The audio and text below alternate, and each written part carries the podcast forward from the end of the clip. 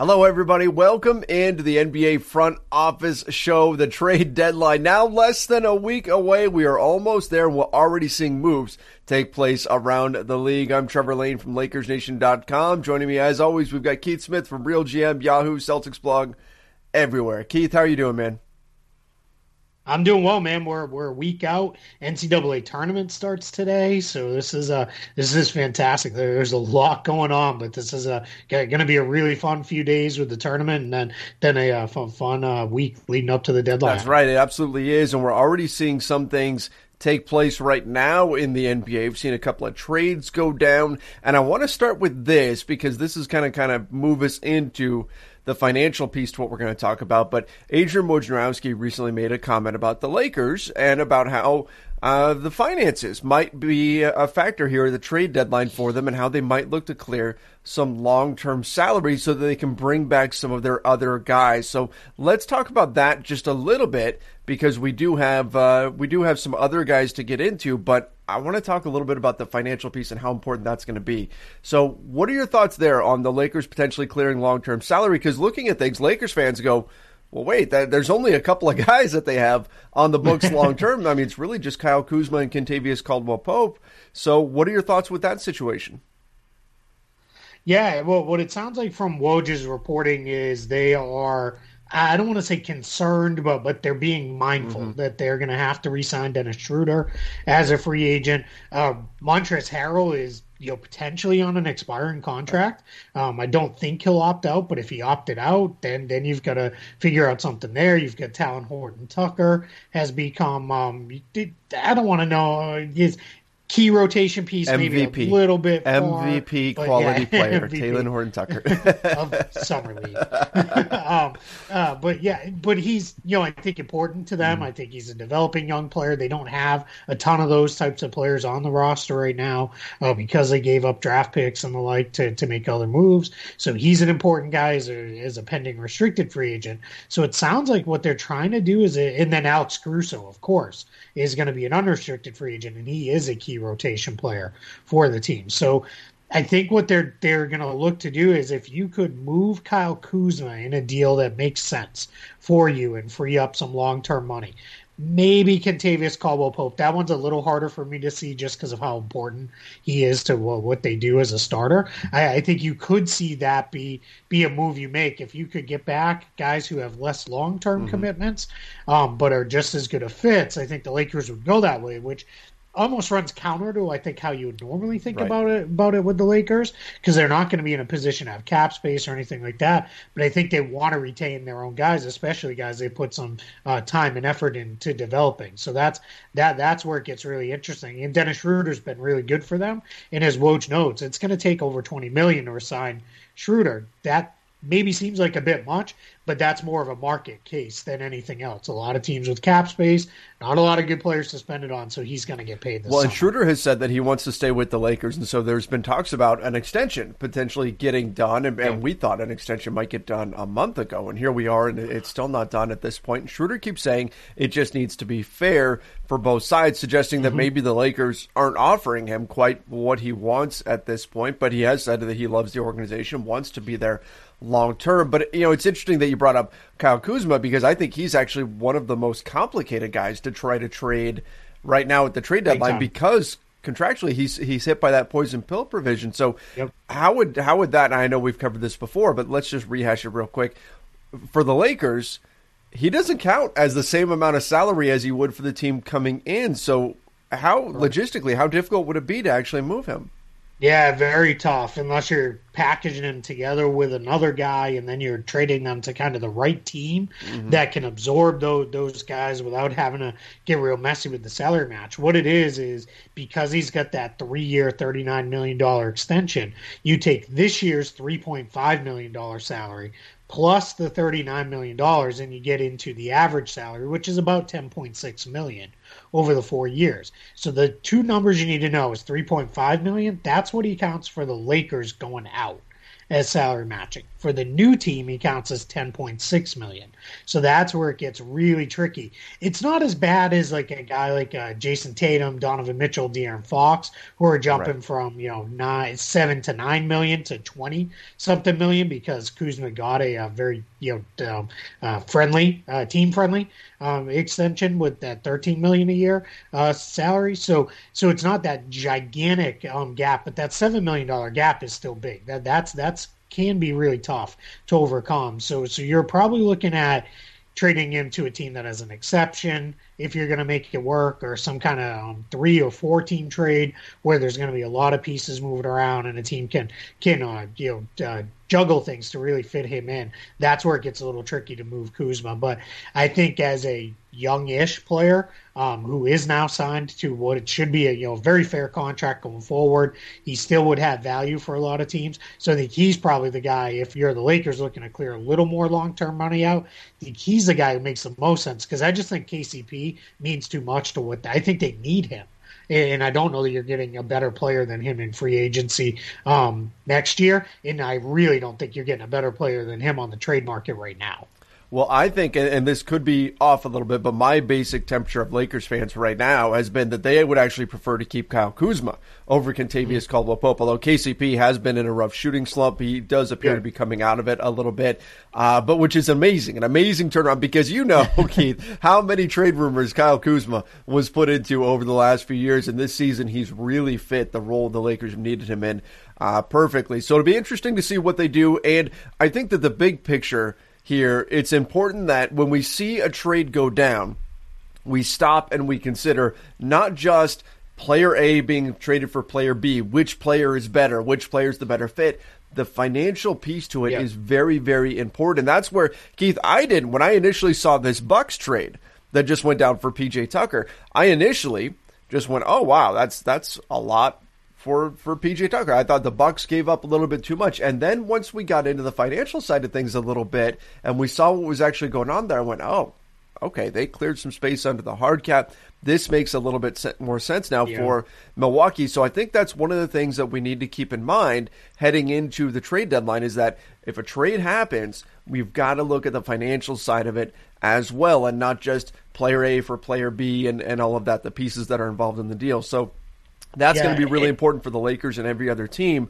But yep. um, so just going off of that, and then let's let's talk a little bit about this Bucks trade and what this means for them. Let me say one thing real quick yeah. on that financial consideration too, because if you talk to people in the league, they will always tell you ninety percent of NBA trades for one team involved in the trade, whether it's a two-team trade or more teams, at least one team is only doing things for financial cap reasons. It's got almost nothing to do with the players. Like like, like I know we're going to talk the Trevor Ariza trade, yeah. Um, but Meyers Leonard at this point, after you know what he did, which is you know despicable. I you know I hope hope none of our watchers and listeners disagree with that.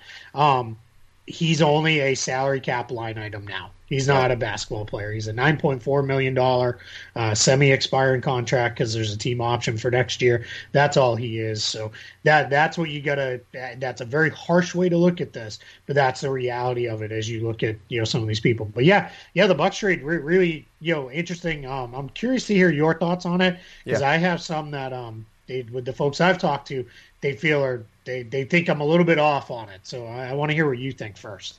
I think it's a it's a fascinating trade the way they moved the different pieces in terms of the the picks going out yeah. and coming back in, and a Milwaukee pick actually coming back to Milwaukee that they had originally traded to Houston. It's like they're they're just swapping things back and forth there. But overall, man, Houston think, can swap for that pick anyway. Yes. So yeah, and, and, I yeah. thought yeah, I thought it was interesting too that, and I don't I could be wrong, but I don't know that we've seen this before. A second oh. rounder for a first rounder pick swap coming into play. I yeah, that... we see protected picks that turn into second rounders all the time. Right. But not a straight swap in the same draft of a second rounder for a first. Hey, I looked through all the stuff I could find, talked to a ton of people on it. No one can remember one. Uh, so really good by uh, Rafael Stone and um, uh, Jon Horst to get really creative because of the Bucks had no other way to work around the Stepien rule because of the picks they owe in the Jrue Holiday trade. Right, which was really really fascinating that they were able to come up. This was like this was a very Daryl Morey type move, right? Where they're Yeah. just finding these creative ways to get something done. And so credit to both teams for, for getting this done. Made made all the sense in the world for the Rockets to move PJ Tucker because he's not a guy they were going to keep long term. He's not in their future. I mean, they're not going to be contending again for a while now. They're they're definitely rebuilding. So it didn't make any sense Yeah. to hang on to him. They needed to get whatever they could out of him, and I thought they got probably even more of a return than I expected them to get for a 35, soon to be 36 year old PJ Tucker that frankly hasn't played that well this season. And for the Bucks, you're getting a guy that uh, a three and D player who, when he's at his best, and they are gambling that he will pick up his game and he will improve now that he is on a contender again. Uh, you're getting one of the guys that, that can be one of the very best of them in the NBA, can be deadly with the corner three, and can defend guys that are significantly bigger than him. So I think that uh, this is a nice pickup for Milwaukee, and their defense can get even better which is uh, maybe a scary thought for the rest of the Eastern Conference. So, an interesting move all the way around, both in terms of just tactically, the pieces going in and going out, and the type of player that, that Milwaukee's targeting, and then logistically, the way they pulled this off with the contracts and the picks going out. Uh, it's very creative, and it's got me even more excited for the trade deadline and what kind of things can be coming up if, if teams are now getting this creative with things. Man, I, I can only imagine what we're going to see in the next week. Yeah, and it only takes one, right? It takes one team to get creative, and then all Yep. of a sudden it turns into, you know, all right, here we go. And, and what this could open up is the door for, right? We we know how teams work around the Stepien rule, where it's, all right, I'll trade you my 2021 first, my 2023 first, and the right to swap in 2022. Well, what they could ultimately, you know, start doing these things as you know, right to swap, or we'll swap seconds after the pick is, you know, they, they, there's all sorts of stuff. You can't you can't necessarily go into these prearranged kind of things with that, but but there's now a lot of creativity you're going to see with teams for this trade. I thought it was interesting. The Rockets took on some money for next year. Uh, not th- this year. They're fine. They're, they they got under the salary cap in the Harden trade, or under the luxury tax rather in the Harden trade. So I think they're okay there. And then um, know, but they took on DJ Augustin, who's got seven million next season uh, on their books. And my guess is they're going to try to move him again, and they they, they won't keep him. Maybe they keep him the rest of this year. Um, but by the offseason, they'll, they'll be moving on from him. Uh, DJ Wilson. I mean, fine, right? He'll play there because they don't have anybody else. Um, you know, maybe he finally blossoms and breaks out, but but I, I think DJ Wilson is a guy who's you know gonna catch on with somebody because he's still got athleticism and he's big and, and maybe they'll like that um, and take a shot on him. But I don't I don't know with that. But you got to pick Right. out of this, and you have the right now to swap a second for a first. So so you're sitting pretty good if you're Houston from that perspective for PJ Tucker. The Buck side, you know, more interesting. Um, I'll start with a couple people are like, well, Rodions Kurucs could help them too. No, get, Yeah. go stop. That's not why he's not even going to play. He- you know, no, exactly. This was all about PJ Tucker. Yeah, exactly. That was just a contract to fit in there to, to, to keep things moving. Um, PJ Tucker, what's interesting though, is he gives them more versatility because he's more than Brook Lopez is. So on those nights where you need to go small, you can go smaller now more confidently without having to overextend Giannis at the five. Um, so I think that part of it is really good.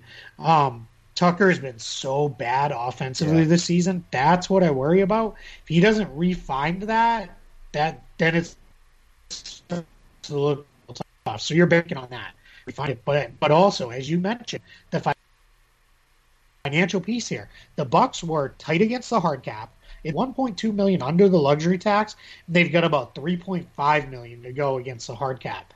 They opened up two roster spots in this trade, so now they could take on a little bit of money in a deal if they wanted to trade somebody like Donte DiVincenzo to really upgrade, um, or something along those lines. If they wanted to even move Brook Lopez, if that was the way they were kind of thinking of, all right, well, we could move him as a bigger salary. You take on a little bit of money, or now they can be real players in the buyout market, which they weren't going to be before because they were so tight against the hard cap that it was going to be really hard for them to do anything more than um, you know really have to wait in time out a prorated move. Now they've got enough room. You could add two prorated uh, veteran minimum contracts and fill that out, and that's a rotation that's maybe got bench to give out. So I, I, I think the now a player in the buyout market where I don't necessarily know that they were before.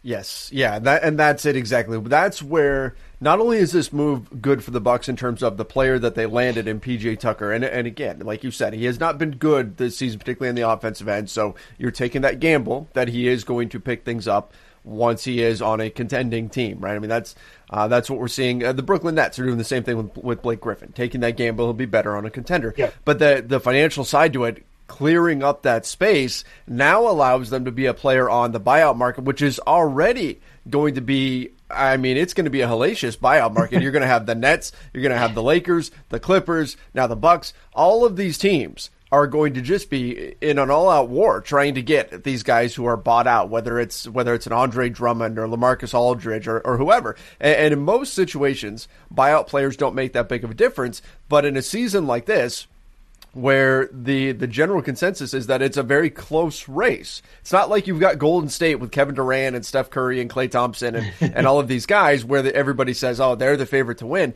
No, you've got a, a a wide field here of teams that can easily convince themselves they are the favorite to win a championship this season. And so I think yep. that the buyout market could be a factor uh, come playoff time. So it's going to be really interesting to see how that plays out as well. Yeah, absolutely. It's going to be huge, and you hit on all the big teams, and and you know we've talked about it before, but just to remind everybody, the Nets are not hard capped because they haven't done any of the things that get you to be a hard cap team. They also have the Dinwiddie disabled mm-hmm. player exception. They've got their their taxpayer mid level prorated, so they can outbid everybody money wise. Um, they also have holes in the rotation, especially for front court players, right? So we know that that the Nets are gonna gonna be in the mix for players. Uh, the Lakers, because of the move they made, and I, th- I would not be surprised if we see them now that it looks like Jared Dudley's probably not going to play again yeah. this year. Um, Alfonzo McKinnie has no real value to them. I wouldn't be surprised if they pay a team with a second round pick or something to take one of those guys on, um, and then free up that space under the hard cap for them, so they can be a little bit more in the mix. But they're in pretty good shape now. Yeah. They're about where they need to be to add two um, uh, veteran minimum deals for the rest of the year. They might have to wait a little bit on the second one. Kind of depends on what they do with Damian Jones because they, they, they can't re-sign him to another ten day. Yeah. Can only do two time. of those. Um, so exactly. So that's that's coming down to it. My guess is what they do is they stretch that out a little bit. On Jones, mm-hmm. he'll expire. They'll wait. If they can't get anybody better, then they probably bring him back because he's been fine yeah. uh, for them. But then you have the Clippers who they're only 538,000 under the hard cap. So they're still sitting there. They're not even able to add one rest of the season guy yet. Let's keep it that way. Uh, so that's going to be kind of interesting. yeah, right. Um, they will not. That's going to be tough for them because they're going to no, they, they're they'll do something. Mm-hmm. They'll they'll move uh, uh, Mfiondu Kabengele or Terance Mann or somebody, um, or Patrick Patterson even will get moved to free up that space under the hard cap for them. But the Bucks, as I said, now they're three point five million under the hard cap, so now they're in a position where they they've got flexibility they didn't have a couple days ago. So so that's it, it's going to be one of those things where yeah, the buyout market because some of these names were here and Andre Drummond, Lamarcus Aldridge, Victor, uh, guys who make more than twenty million can get tough to trade uh, in season because you're either going to take back bad money. None of those teams want to do that, or you have to um, uh, be willing to be willing and able to take back you know three or four players for one in a deal sometimes, and that's not not an easy thing to do because right you make that deal if you're you're a team for one of those guys, and now now guess what you're you're you have to be active on the buyout market because you've got a whole bunch of roster spots to fill. So so that that's where it gets a little bit tricky. So so yeah, I think those guys are probably more likely headed for buyouts, and then where they land. I don't know that it'll swing the title, but it certainly has potential to really right. help um, those teams quite a bit more. So, I also think these are better players than what are usually available on the buyout market because it's it, this is not a situation where it's like anybody could have traded for this player, but they didn't because he's just, quite frankly, not very good. Mm-hmm. These are guys, the contract is what's keeping them from getting traded, not necessarily their basketball ability. Yes, yeah, and that's it. And that's why, uh, again, this buyout market is going to be really fascinating to watch. Um, you did mention the the Clippers and the situation they're in. And right before we came on, rumor popped up from uh, Mark Stein of the New York Times that they are interested in potentially bringing in yep. Lonzo Ball which I think, I mean, it's pretty clear the Clippers need another point guard. We've heard them connected to, say, George Hill. Uh, Lonzo Ball is rumored to be on the move, can be a restricted free agent this offseason, coming to the end of that rookie deal. Uh, has played better this season. Has been been shooting the ball better. Uh, he's looked pretty yep. good. But what are your thoughts on a Clippers trade for Lonzo Ball? Is that something that is workable? And can they maybe kill two birds with one stone here and not only trade for Lonzo Ball, but maybe free up a little bit of space to then be a player on the buyout market? I think that would be the ultimate move for them. Yeah, that's interesting. I don't know that the second part necessarily happens yeah. unless they, they, the Pelicans, you know, um, which is funny. Stan Van Gundy is there, so if they if he still loves Luke Kennard, then maybe they could uh, you know make something happen. Kennard's poison pill like Kyle Kuzma though, so that gets a little messy. Um, but yeah, it's it, this is where it gets a little bit hard for the Clippers and the Pelicans. Let me pull it up just to make sure I have the numbers right. Uh, Ball is on a eleven million dollar deal last year of his rookie scale deal. He'll be restricted free agent this offseason. So that means you've got to get to you know a decent chunk of money if you're the Clippers uh, to to get there. You, have got to get to you know um, 125% salary match on that. So you're gonna get to what is that about? You know, let's call it it's eight and a half, nine million um, to to get there to to make that happen. So if you're if you're the the Clippers, how, how are you getting there? Well, the first way you could get there is you could do like Lou Williams and Patrick Patterson. Um, the question I would have is, do you need Lou Williams if you have Lonzo Ball? Um, that starts to become a little bit of a question. They're very different players, yes. uh, but you only have so much room to play play uh, guards in that rotation because uh, you know you're going to have Kawhi and PG on the wings already, and then you've got uh, Patrick Beverley who you're going to play quite a bit, and then you've also got um, Reggie Jackson who you know I think that could fit in, and then you would add Ball in that mix. So so that's probably for me the salary match. I think that makes the most sense. That gives the Pelicans uh, two expiring contracts that they can move on from relatively easily, and that's how they move forward. So I think that's probably it because everybody else that they could move their rotation guys that mm-hmm. I think are too important um, for the for the uh, Clippers. So I don't know about freeing up any space under the hard cap, but I do like Lonzo Ball for them if this shooting is real, because you know Kawhi and PG are going to have the ball in their hands a lot.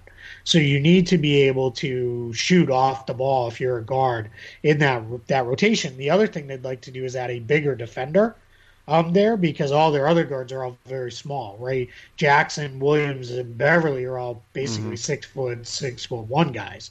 So you'd love to add, you know, ball in his size. Um, you know, but he has to be able to shoot shoot it, you know, without the ball in his hands. He needs to be able to do that. Plus, if they could get him back to being a little bit of a creator, that's good. The other piece is because he's a restricted free agent, now you've got the ability to match any offers. You keep him there. Um, you know that would make the family happy to bring him back home right. um, to LA.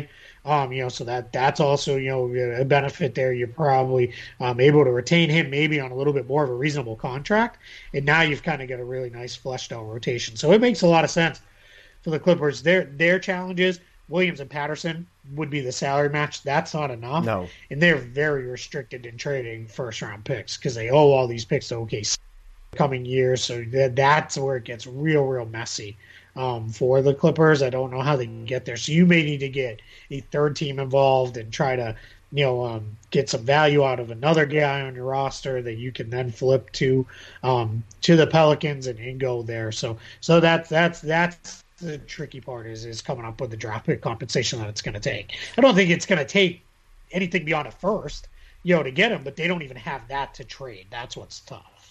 And we also saw yesterday the rumor came out that the that Lonzo might be interested in going to the New York Knicks, and that that could be a thing. So he's got some options out there. But when I'm looking at, at this, I mean, look at the, the numbers he's putting up. 14 points, 5.6 assists, 4.2 rebounds, shooting 39% from three uh, this season. And and here was the the big thing. Remember, early in his career, he could not make free throws. I mean, he was forty five percent free throw shooter his first yeah. season with the Lakers here, as I know all too well. Uh, shot seventy seven, shooting seventy seven percent from the free throw line. Now he doesn't get there very often, just over one free throw per game. Yeah, it's only like but, one. Yeah. But I mean, my thought is, why would the Pelicans not just keep him if he's finally breaking through here? Where, where do you see that situation going? Yeah, I think it's a sense of then you if you're going to keep him, you're committing to paying him twenty plus million right. next year, and now you've got twenty plus on him, twenty plus on Ingram. and then he's still a couple years out, but Yeah. but you know as the number one pick, he carries a big bill. They've got that Adams extension that's starting to loom like that was a pretty big mistake giving Adams that extension. Um, so that's yeah, it gets really hard. And then you've got Eric Bledsoe on the books for next year too. So so you're really kind of painting yourself into a corner salary if you're going to re-sign Ball. So I think this is more of a let's uh, kick that can down the road a little bit, free up a little bit of flexibility. And if you're not sold that he's a twenty million dollar a year player, then you might as well move him because because he's probably going to get that from this offseason just based on potential and, and you can spin it forward of hey he can really shoot now So again, the financial piece becoming a major, major factor in in Yep. potentially moving Lonzo Ball. Uh, Keith, another thing we need to talk about, another move that actually went down: the Miami Heat for the second year in a row. Yeah. They blinked. They like you had a team that was saying we've got an aging three and D wing defender. Last year was Iguodala. This year it's Trevor Ariza. We will not. Tr- we will not buy him out. If you want him, you have to come trade for him. And the other teams around the NBA said, "Yeah, right. You're going to buy him out. We're just going to wait you out until he hits the buyout market." And Miami said, "Nope, we believe you. Here's some assets." And in this case, OKC didn't get a lot. But they got something No, for for Trevor Ariza, which is better than than nothing. And now you've got a guy who we haven't seen play basketball in a year because he did not play in the bubble and he has not played this season. But I think he's a still a interesting three and D player out there. Obviously a, a veteran, but from the pictures we've seen, he looks like he's in phenomenal shape. And uh, he's a guy who could contribute for what was a relatively low cost for Miami. Yeah it was a second round pick in the meyers leonard's contract That- Wasn't it like a that's, you know, all it was. 2027 second rounder? yeah 2027 second rounder that's all miami Unreal. had to trade uh, they, they they don't own another second um, other than that so they took it as far out as you Mm-hmm. can go and if you're if you're the uh, thunder why not who we have no idea what miami will be in 2022 never mind 2027 Right. right, We, we we don't know so so yeah so uh, why not for a guy that I Dave this one was interesting because did most people did expect him to him to get bought out um, by so I think this was Miami um, their way of saying well, hey, we, we've got this Leonard expiring contract. We're not going to do anything else with it. Let's make sure we get him. Yeah. And I think he can really help them um, provide play. And well, let's see, right? It sounds like he may play as soon as uh, uh, this weekend's games because he has been testing. And as you said, he looks like he's in great shape. He's always stayed in great shape his whole career. So I think Ariza is a guy who you can really put in there. And what that gives you is, is he going to stop Kevin Durant? Absolutely not. No. But he can at least make him work because he's got size. He's p- still pretty quick. At least last we saw him play, um, and that's what you're looking at if you're the Heat. Do we have bodies we can throw at Kevin Durant, at Giannis Antetokounmpo, at Ben Simmons, at you know Tobias Harris, at you know Joel Embiid's a little bit different. They've kind of got that covered with bigs, but that that's what you need to be able to do because Miami's starting to think beyond the regular season now, right? They're, they're looking into we get into the playoffs, we need to be able to match up, and I think Ariza can really help them with that. Now you, if you're that Heat team, you look at it and you're you can feel pretty confident you could go 9 10 deep in pretty quality players um, all the way through and they might not be done yet because they've still got a couple of expiring deals uh, they could move um, here you know there, there's a lot of talk of Avery Bradley's been hurt, so if a- Avery Bradley's not part of things in Miami, could you move him? Mo Harkless didn't work out. Could you move his contract? Those become very tradable deals, and you could see them go get some. And I think you know maybe another uh, uh, uh, four with some range, you know, could fit fit there quite well. Maybe another wing um, could could be kind of a big deal. So yeah, I, I think they are really um in a position right now, the Heat, where where they can uh, really do do some stuff here. So I like this Ariza deal. And the big lesson is, if you want to play for the Miami Heat, you're never going to report to that team, and then Miami will come rescue you at the. Miami is that team that will come and and get you. And Miami, you know, they start off the season season uh, slowly. They are now sitting in the four seed. Now there is a big gap between them and the three seed, so I don't see them raising Yeah, any, any higher than that. Yeah, uh, Yeah. they are Yeah, six games back of first, and my, Milwaukee is a game and a half back of first. So they are in a different And- tier than the Bucks, Nets, and 76ers. And it's funny because it, it's a mess because they're they're fourth, right?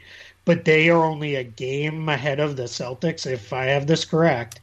Uh, who, game and a half. uh, in the loss column. Oh, in the loss game and a column. half, but in the loss column, they're only Boston, who's in eighth. So that's still, you know, there's still a ton to be decided in the East. It's going to be a mess, and that, that wasn't a way to just get the Celtics in there because I'm certainly not uh, crowing over their 20 and 20. You know, uh, we we tried to avoid cursing on the show, but a uh, you know uh, crap show of a season. uh, but that was just more of a way to say the East is a is just still a mess. We have no idea after those top three. You know what though, Keith? I got to say, at least the the eight seed right now is playing 500 in the East because that has always been from the Western Conference perspective. Yeah. That has always been the you know the the anger inducing sight when you look over at the Eastern Conference at a team that's not even playing 500 basketball is making the playoffs in the East, and in the Western Conference you you're above 500 and you're sitting in like 11th. so uh, that's nothing will ever be worse than the Suns that year when they were what like 48 and 24 and yeah. it missed. And East team the last East team was like 36 and you know 46 or something. Ridiculous yeah. Yeah yeah that that was uh not great for them for sure. Uh by the way let's I don't want to spend too much time on Miami but I'm not digging the gold jerseys for Miami. It just it no, I it looks it just looks weird. And they're not gold; they're yellow. Yeah, they're they're not like it was. It was almost like an ugly yellow color. It was almost like mustard yellow. Yeah. Um, I well, they they called it trophy because it's like all right, you know, you're what three championships? Like settle down. Like it's, you know, it's you know, what, what are we doing here? It's like a Dwight Schrute shirt, yellow. It's like yeah. that kind of a yeah. yeah. That's exactly yes. That is a good point. Yeah, so it's like the one when uh, when Jim dressed as Troy. yes, that's that's, what it is. Battlestar Galactica. Bears beets Battlestar Galactica. yes, because it's not even as good as the original, right? It's a copy. A- yeah, I don't. Yeah, I didn't like it. You know, yeah, let's let's say, save the gold for uh, for when the Celtics break it out, and then they, as their trim occasionally, and for the Lakers home jerseys. Yeah. So, which I'll also use this as a plug. The Lakers should never wear anything but yellow at home, and uh, and then the uh, pur- purple or forum blue. It's purple, um, but yeah. you know that on the road. Uh, and if you want to work in the, I do like the white ones, the Sunday whites. I'm okay with those because yeah. those are kind of sharp. But I don't want to see anything else. You're you're speaking my language here, Keith. I don't understand why we're doing all this, why we've gone away from this, and it's led to some really ugly games. I mean, we saw. I was at the other yeah. night when the Lakers were playing the Pacers, and the Miami Lakers are at Staples Center, and the Pacers are in gold. What are we? What are we oh, doing? Yeah, yeah. Yeah, that's a and then that Miami OKC game where Miami apparently brought the wrong uniforms. Oh yeah, so they had their red ones and OKC had their orange ones. I think it was, and yeah, you couldn't they, tell they, who's who. They OKC had to switch at halftime. Like you know what? Yeah, that that was dumb. Um, that also should have been caught long before the game tipped off. Mm-hmm. Somebody should have been like, hey, "This is not going to work." Yeah, and just and I'm not picking on the Lakers with this because I feel the exact same way about the Celtics. Yeah. I want the traditional white ones at home. I want the traditional green ones on the road the black alternates they're kind of sharp the black with the green green on numbers and lettering so you want to mix those in every once in a while. And if you want to i'll also use this because it just passed.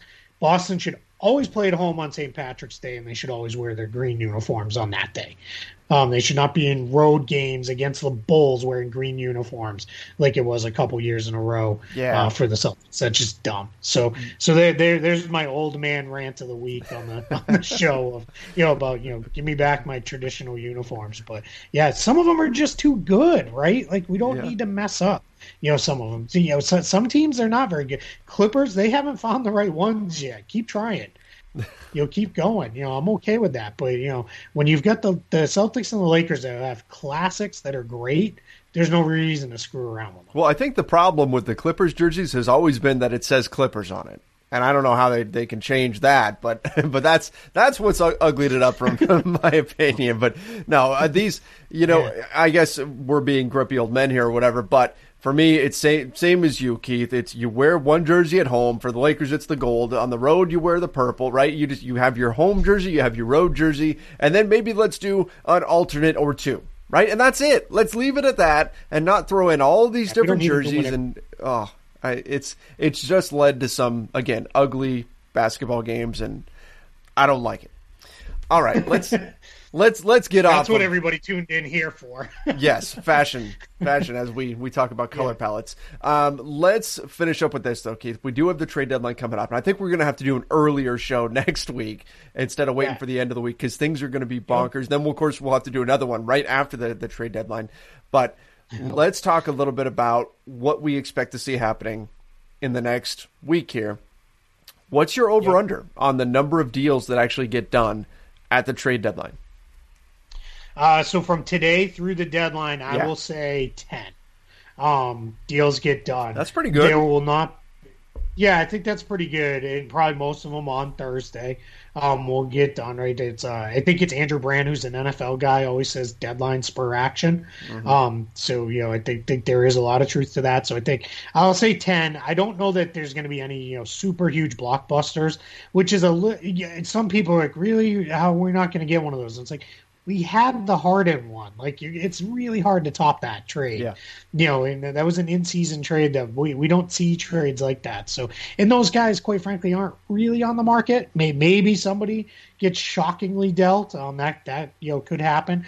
But I think there are a lot of um, very gettable role players uh, that are out there, and I and I think that is um, you know where where we'll see you know some good quality role players will really help out the teams they're going to. So that's why I say that I'm going to say there's ten because there's just there's too many good players that are known to be available for there not to be a decent amount of deals that go down.